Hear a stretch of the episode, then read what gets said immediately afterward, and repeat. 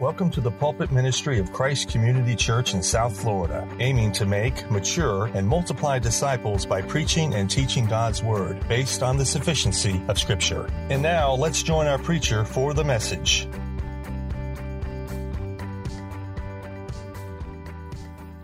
So here we are. Noah has built the ark, got in the ark, and what do we have is eight individuals. That's all that's left of humankind and it's Noah and his wife and his sons, Shem, Ham, and Japheth, and their, his sons' wives. So it's eight people.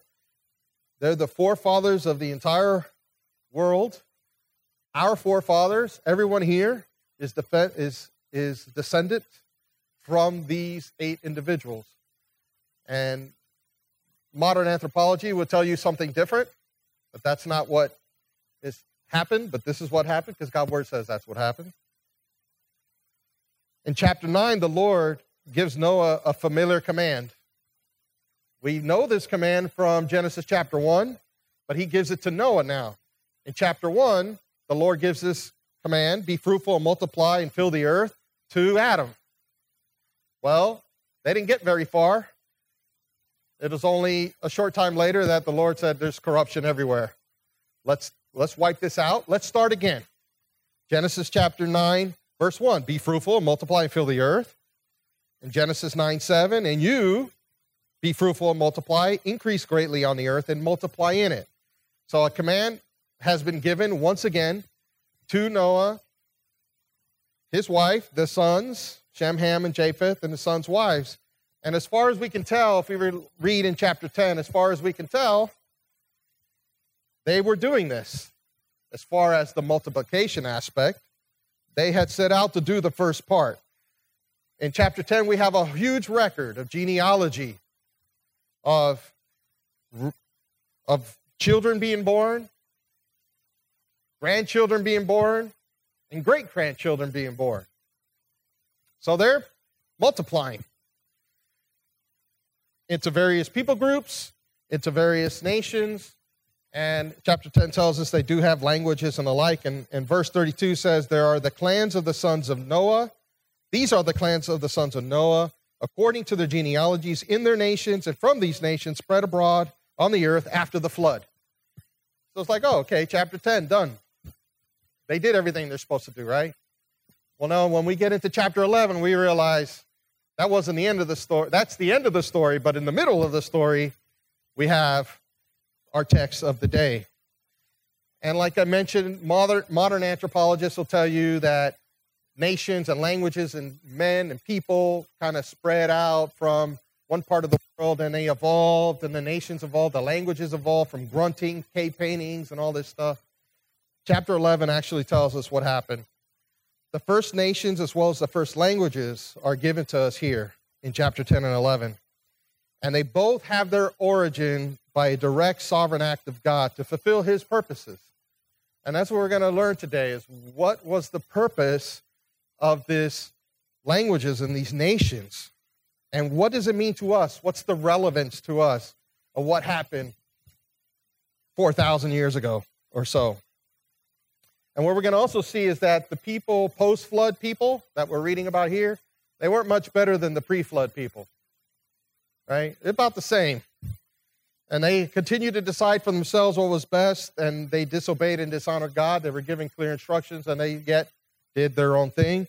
And if it sounds like a familiar tune, it is, because it's the story of all mankind to this very day. And it will be until the Lord returns and redeems all of this. So, the first point we'll see from the scriptures, from the word today, is that man is building up. We see man is building something. Now, he was given an instruction to do something, but the first thing he does is starts to build. And the word says that the whole earth had one language and the same words. And that's not uh, redundant. Those two words are not synonymous. Language is one thing, and words is something else. And most of us, English is our primary language, if not a very familiar language to us. And uh, even though we call it English, if we were to go to England, it would be a whole different words used. The language is the same, but the words are different. Australia is different. South Africa, different. New Zealand, different. Hong Kong, which was ruled by the English for many years, different, right? In here, we call the back of the car the trunk. In most other English speaking nations, call it the boot. Why? I don't know. But imagine you're over there and they say, put your luggage in the boot. What are you going to, you don't know what they're talking about. Here, in this context, they had the same language and the same words. So they could communicate. There was no uh, confusion. There was no, whoa, what's the boot? What's it all about? Nothing like that. It was the, literally the same one kind of words. All right, so that's what's important there. And um, they also went. Where did where were they? They were in the valley uh, or a place in the land of Shinar. It was a plain in the Mesopotamian valley. You know, this is uh, not only uh, archaeology, geology. I mean, geography. We know where they were, and they were near the original Garden of Eden. So they weren't too far away where they started. Now, granted, they were uh, all descendants of the flood, and where you know uh, Noah ended up on on Ararat somewhere. We don't know exactly where that is, but they ended up near the Garden of Eden once again. And if there was any nation or any people group that we would expect not to rebel once again, it would be these people. Their grandparents survived a worldwide catastrophic flood that wiped everybody out, right? Now, you would imagine that Noah and Shem and Ham and Japheth and all the family, this would have been like, hey, hey, kids, don't do this because the Lord's going to wipe you out.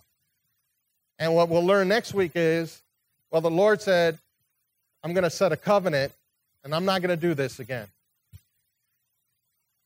Thank the Lord that He's not going to do it that way again. He will do it another way.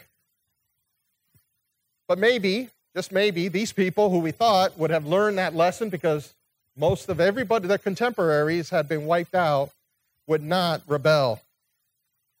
But maybe they thought, you know, this is a little conjecture on our part. Maybe they thought, well, the Lord's not going to wipe everybody else out again. Maybe we can get away with rebelling a little bit. Maybe they forgot. Maybe the parents forgot to teach them properly. But regardless, it's estimated that it's about a hundred year time period from the flood to where we are in history at this time. And yet we see that the world and the people in it are essentially the same before the flood. And in chapter 6 last week, verse 5, we learned that the Lord saw that the wickedness of man was great in the earth, and, the every, and that every intention of the thoughts of his heart was only evil continually. And the flood didn't seem to have changed that. And they had a lot of brick, and they, you know, they tells them they had brick, and let's build something. And it just speaks to the uh, engineering uh, capabilities. You know, uh, we like to think that we're very technologically advanced because we have all these devices. But imagine this 4,000 years ago, they're like, we're going to build some stuff. And we're going to use this brick, we're going to use these materials, we're going to build some stuff. Not only we we're going to build a city. And we're going to build this city. And when we're talking about a city, it's walls and houses and places of trade. Let us build ourselves a city and a tower with its top in the heavens. And let us make a name for ourselves, lest we be dispersed over the face of the whole earth. And you don't see any kind of like, let's inquire of the Lord what we would have us do and let's pray and let's ask for wisdom and guidance. There's none of that. They already knew what they were supposed to do. They were supposed to multiply, and they've been doing some of that, but they haven't gone out. And they just said, hey, this is a nice spot. This is a nice place. It's temperate. You know, there's water here, pretty close to Eden. Let's build a city here. Ignoring the word of the Lord and what he told them to do. And let's play let's build a place for ourselves. It's not a bad thing you know. Many people like i like to build my own house. It's, it's not necessarily a bad thing but they were told to do something differently. Let's be secure within our walls. Let's build a place for trade. Let's rule ourselves. Let's worship and while we have it since we've done all this brick and mortar and all this stuff let's build ourselves a tower and a tower that is so tall it reaches the heavens. It's not with the intent to reach, actually reach heaven. You know, some people, oh, uh, look how ignorant they're trying to reach. No, that's that's not, wasn't intent. It was just like they're building this monstrosity over here, the Hard Rock Hotel thing. It's a monstrosity, right? You can see it from if there are no trees, you can see a mile away, two miles away, this monstrosity. Why? It's to build a tower for themselves so that their name would be high. And that everybody would go, look, there it is. That's the point behind it. And there are actually these towers around, they're called ziggurats. And they found many of these. Archaeologists have found them. And one of the uh, most largest ones they found is in Babylon, which is where this comes from, where Babel is. And it's 300 feet tall. They estimate it was 300 feet tall. That's 300 feet built with brick and mortar 4,000 years ago and they can they know the dimensions it's mathematical and a, con- a constructive you know uh, majestic if you will a piece of uh, a building and in it there are uh, in many of these ziggurats there are places of worship there's temples are, uh, astrological signs so it is possible that these people wanted to build not only a temple so everybody or a, a, structure so everybody could see it, but also to worship some false god because it doesn't say if they're going to do it or not. So I'm not going to sit here. Well, they're going to worship Satan here, you know, or some false deity, but it's possible because that's what has been found archaeologically in other places. So imagine a 300 foot structure, 30 stories. It's not a small building that they are planning to build so that they can make a name for themselves, so they can feel good, so they can make themselves known. And I remember growing up, that was something, you know, that was said to people. You got to go out and make a name for yourself, right? Which basically meant, you know, leave your home and establish yourself, which is not a bad thing to do necessarily. But instead of exalting God's name, they were trying to exalt their own name. And they were not told to make a name for themselves. They were told to go out and disperse. And so, just by implication, building the city, building a tower, all the investment, the one language, everybody of one accord in unity, in effect, to disobey the Lord. They wanted to get powerful, they wanted to consolidate. Why? Why do they want to do all this? lest we be dispersed over the face of the whole earth. They did it because they didn't want to do what God told them to do. We don't want to be dispersed. Let's just set it up. Let's take South Florida, put a wall around it. That's it. It's our compound. Put a moat. Want a moat? We have it. We have gators. We can put moats. And, but this is in direct contrast to God's clear instruction. And we could use a term like they wanted, they wanted to be empowered, like we would do today, because we want to be independent. We want to be free of God's commands. But God has his own purposes and he has his own design, his own plan. And while men are building something up, God comes and he does a little inspection a divine inspection. And verse 5 says that the Lord came down to see the city and the tower which the children of man had built. Now, the Lord didn't physically come down and walk and, like, hey, yeah, this is, you know, this is good, this is not good. You get a certificate of occupancy. He could see it from far away. We know he sees all things. The eyes of the Lord are in every place, keeping watch on the evil and the good. No creature is hidden from his sight, but all are naked and exposed to the eyes of him to whom we must give account. He didn't need to come down, but it gives you a picture of like, I'm going to take a look at this thing myself. I'm going to see this tower that they built. And you might be aware that currently the tallest building in the world is the Burj Khalifa Tower in Dubai in the United Arab Emirates. This tower is 2,717 feet tall. For a little scale context, that's one half mile tall. A half mile tall. That is the tallest building in the world. I've never seen it. I would love to see it. I don't think I would go up it because it sounds scary. And that is not even a speck compared to our enormous God. And we try, and there are many buildings that go higher and taller and grow, all with the intent of glorifying ourselves. And they do funny things. It's interesting, the engineering behind it.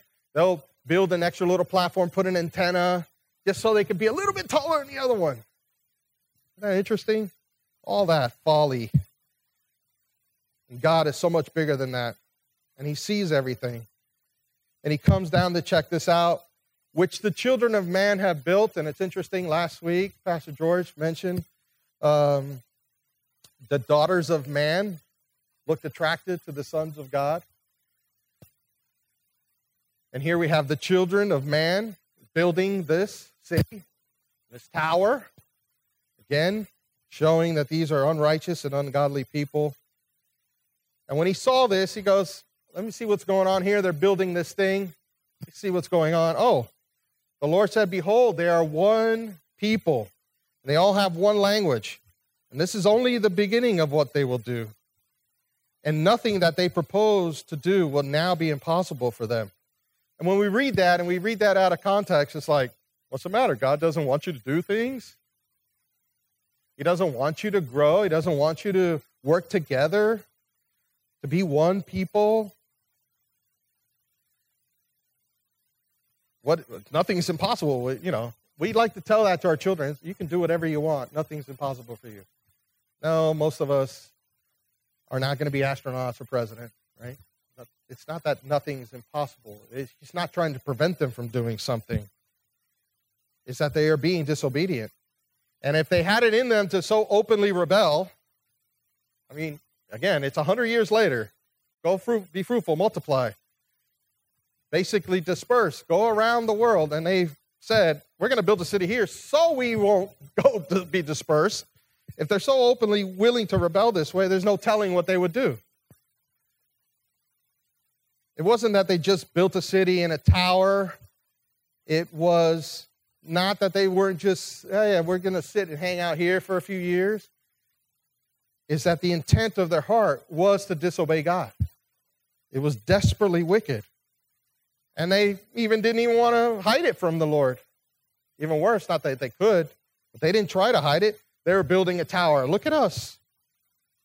So they were not only disobeying, but they were defying and digging in, fortifying themselves so that they could be united in their one nation and one language, united in their wickedness and defying the Lord. Nothing was beyond their capability or reach. What he means that nothing will be impossible for them. If they can do this, they'll do anything. But God is not going to just allow people to do whatever they want. He had a plan. And he wasn't going to allow a single nation to exist because he has his purposes to fulfill. And that won't exist. That one, one world government won't exist until much later in the future. As we learned in Revelation in our family shepherd group, there's going to be one people, one government, one ruler for a time, and that ruler is going to be the Antichrist. As we learned in Revelation 13, and that'll be a time, and it'll only be there because God allows it to happen. We see in Revelation 13, 17, 18, and then in 19, the Lord comes back, he slays that Antichrist, and he will set himself up as the ruler of his kingdom. There will be one world, one people, one ruler, but it'll be the right one, and it'll be the Lord Jesus Christ in his time. It wasn't going to happen then because God needed his purposes to be fulfilled. And it just shows his sovereignty in the creation of all these nations. And we struggle with that sometimes today. Why are there so many nations and languages? And wouldn't it have been easier if there was only one nation, one language? No, it wouldn't.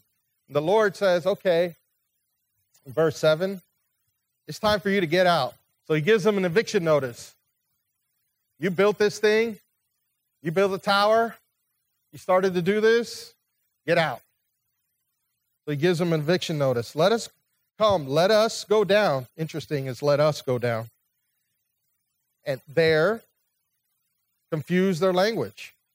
So that they may not understand one another's speech. So the Lord dispersed them from there over the face of all the earth, and they left off building the city, abandoned.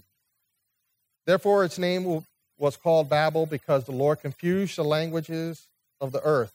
So imagine this we're here, I'm preaching, or you're at work, you're having a conversation with your coworkers, and all of a sudden, they don't know what you're saying. You know, it's coming out of your mouth, and they're responding to you like, it's like talking with Amelia right now. It's not quite talking yet. It's like talking, you know, it's, it's Babel. That's where you get that, right? Baby Babel, right? You use that term. But imagine you're doing that they're saying something that you don't understand them. You're saying something, they don't understand you. The other guy's saying something, nobody understands him. And all of a sudden, there's confusion, and you're working on the building something, the city, this plan. You have your plan. We're going to be great. We're going to corral all this. We're going to be one people, one nation. And no, no, you're not.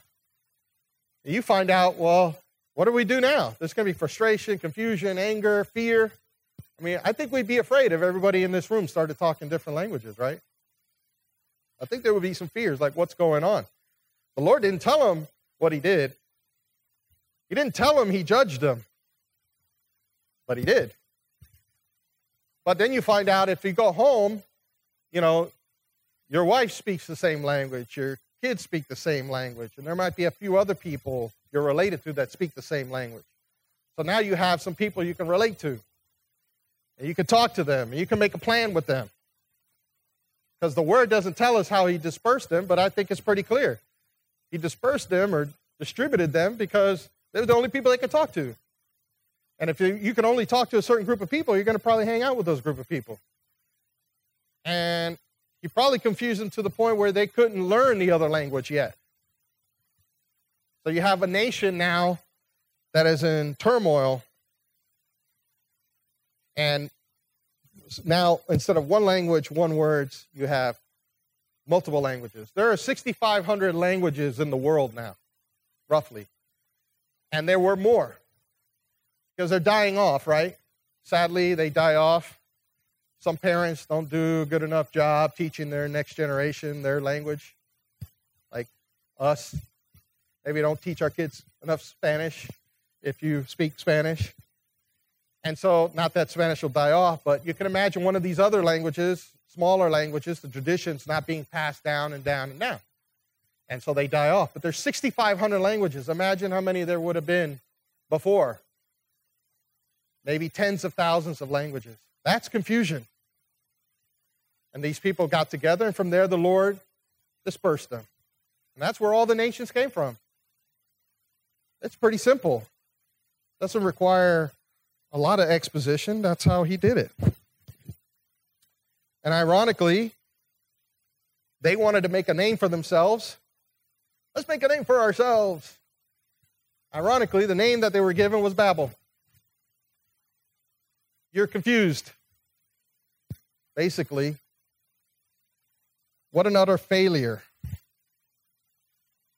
How hard did they work to build this thing?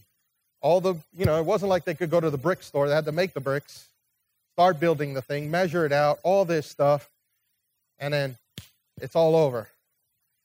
And there it is. You are from Babel. And it's a it's recorded here for our good. Obviously, it's a, it's in the word, so it has to be for our good. An understanding that we may make our own plans, but God has his own plan he could confuse it, especially, especially if it's in direct disobedience of a command that he gave us. And he doesn't act haphazardly or aimlessly. He wasn't caught by surprise. These nations and languages and tongues were not an afterthought. It wasn't like, oh, plan B. You know, that wasn't an intent. The intent was to disperse everybody anyway. And naturally, languages would have come up on their own. But this is a judgment of God on the sin of these people, from God for the sin of these people, to fulfill his own command and his own purposes. And when he permits something, which he permitted them to build it, He obviously gave him the ability to make the bricks. He gave him, you know, he could have wiped them all out, right? He did it before, 100 years before. He could have wiped them out. Nobody died in this judgment. All he did was confuse them. And he permits a thing, so he does so for a reason. And that reason is part of his plan. And really, the takeaway is that God is sovereign in all these nations. All the nations. The nation that we are in, he was sovereign in the creation of this nation. Now, whether we are a Christian nation or not, debatable. But he was sovereign that this country, the United States of America, is here. And it's for his purposes and ultimately for Jesus' name to be glorified. And so we want to learn why. How does this judgment, how does this rebellion, how do the nations that have been created, how do they glorify, magnify, and glorify Christ? I have four, four ways of how it does that. And maybe it'll give you a, another picture in a way of how we can look at this and kind of see how it affects us because we look at it like, well, we all speak a bunch of different languages and there are a bunch of nations. We know all that. This is the result. Yeah, there's a result, but there's a benefit. And God is glorified. And the Lord Jesus Christ is glorified. Imagine this.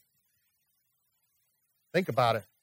We are protected by the fact that there are multiple nations in the world because there's not one ruling nation, there's not one monolithic power, there's not one ruler or one group of rulers who can say Christianity is illegal, wipe them off the face of the planet.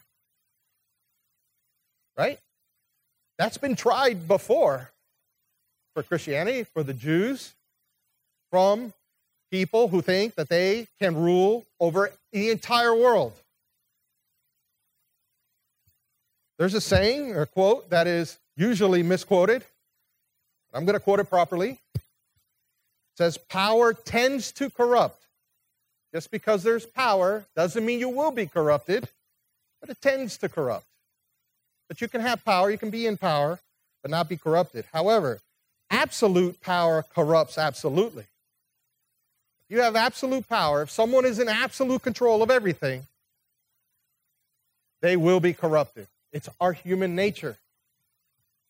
Thankfully, our particular form of government doesn't allow for one person to be in control of everything. That there's a check and balances. Yes, it can go one way, it could go over, rotate the other way, but there are checks and balances. If there was one nation, imagine if one nation across the globe, all it would take would be one leader or group of leaders to make a decision, fall for the lust of unchecked power, and declare some monolithic state, unchristian state. It could happen, right? There are people out there that would love to eradicate all religion, not just Christianity. But instead, we have nations that offer security, peace, sanctuary, and though no nations are perfect, you know, there are nations that stand up to evil. When evil arises, good comes. So it's our protection why there are all these nations. It's a good thing. Second, the gospel is glorified this way because it's also protected. It's not tribal, it's not provincial, it's not limited to only one language.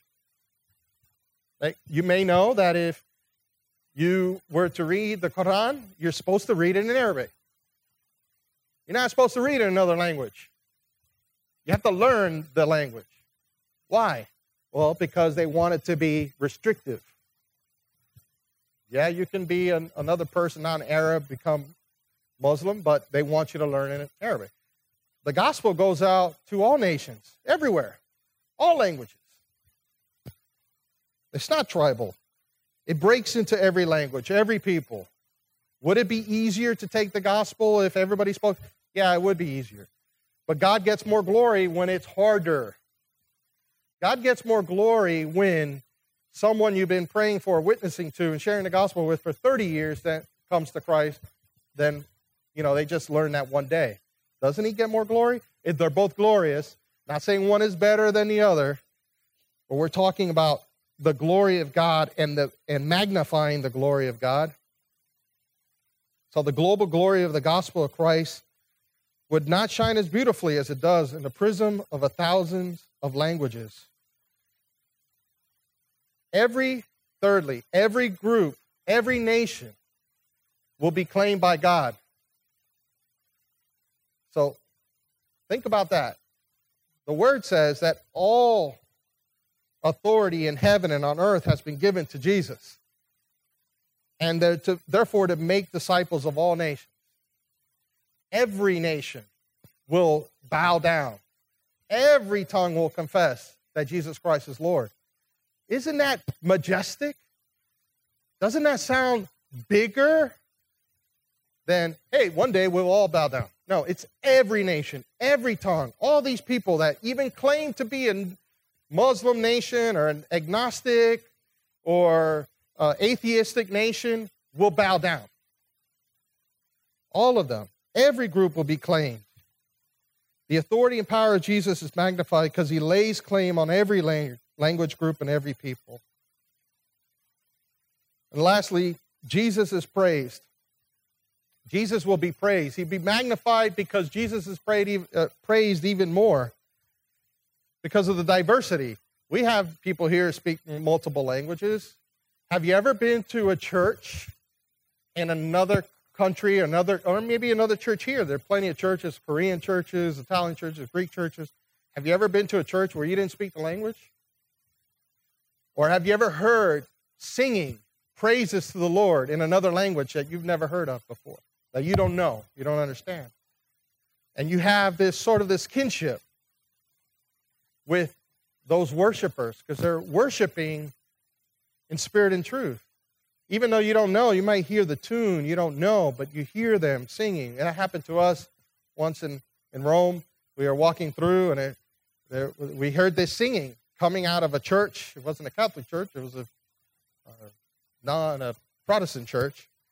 And I hear this singing.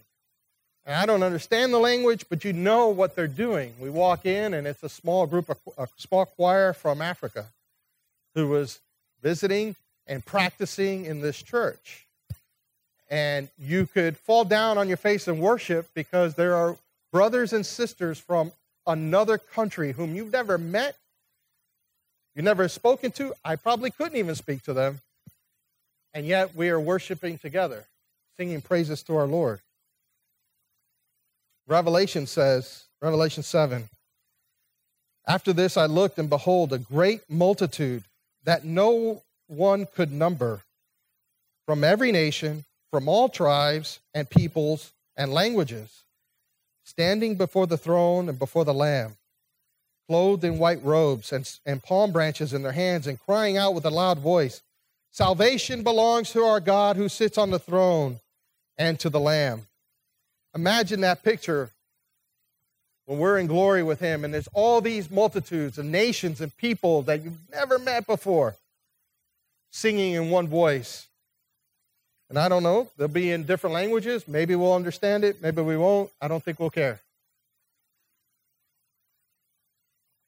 And it's interesting as I was studying for this, uh, somebody may mention, and kind of George brought it up a little bit today in the BRP moment, but Tower of Babel confused the languages, right? They all have one language. Now you have thousands of languages. And then one day at Pentecost, everybody could understand each other briefly for a moment. And in a way, God undid that, the confusion, so that the gospel would go out once again and thousands were saved. And maybe that's what will happen again in glory. We'll all have one voice, uh, one language, and we'll definitely be one nation. Thankfully the peoples of the world wanted a city of their own with a tower that would reach the heavens, and they wanted to make a name for themselves, and they didn't get any of it. They got none of it. But for those of us who are followers of the Lord Jesus Christ, we will receive all that they wanted and more. We will receive the promise of Revelation 3 there's a promise there for us. The one who conquers, I will make him a pillar in the temple of my God. Never shall he go out of it. And I will write on him the name of my God and the name of the city of my God, the new Jerusalem, which comes down from my God out of heaven. and my own new name. He who has an ear, let him hear what the Spirit says to the churches. They wanted a city, they wanted a tower, they wanted a name. They didn't get any of it. We're going to get a name, we're going to get a city, we're going to get a nation, and we're going to get one wonderful and glorious ruler in the Lord Jesus Christ. Let's pray. Lord, we thank you that even so long ago, Lord, we can read in your word, we can learn and glean from it, Lord. We can see the majesty of your sovereignty, Lord. And though we work with our hands and we labor to build here, Lord, our, our inheritance is not here at all, Lord. It's with you in heaven. Lord, we, we look forward to that day. We seek that inheritance, Lord. Help us to be obedient to your word. Give us conviction when we disobey, when we turn away from your word, Lord, and your clear instruction. Lord, correct us. You are merciful to these people, Lord. You could have wiped them out. But you fulfilled your purposes, your design with them. We ask that you do the same, Lord. Be merciful to us when we disobey, Lord. Correct us, Lord. Have us seek your will so that we could glorify you, Lord, with our lips and our lives. We look forward to that day when you do return and establish your kingdom here and rule and reign righteously with justice for your people. We pray these things in, for your glory and for your name's sake. In Jesus' name we pray. Amen. Christ Community Church is a God glorifying, Christ exalting, and Bible centered body of believers who love God and love people by making disciples of Jesus Christ. For more information on our ministry, please visit our website at www.christcomchurch.org. That's christcomchurch.com.org.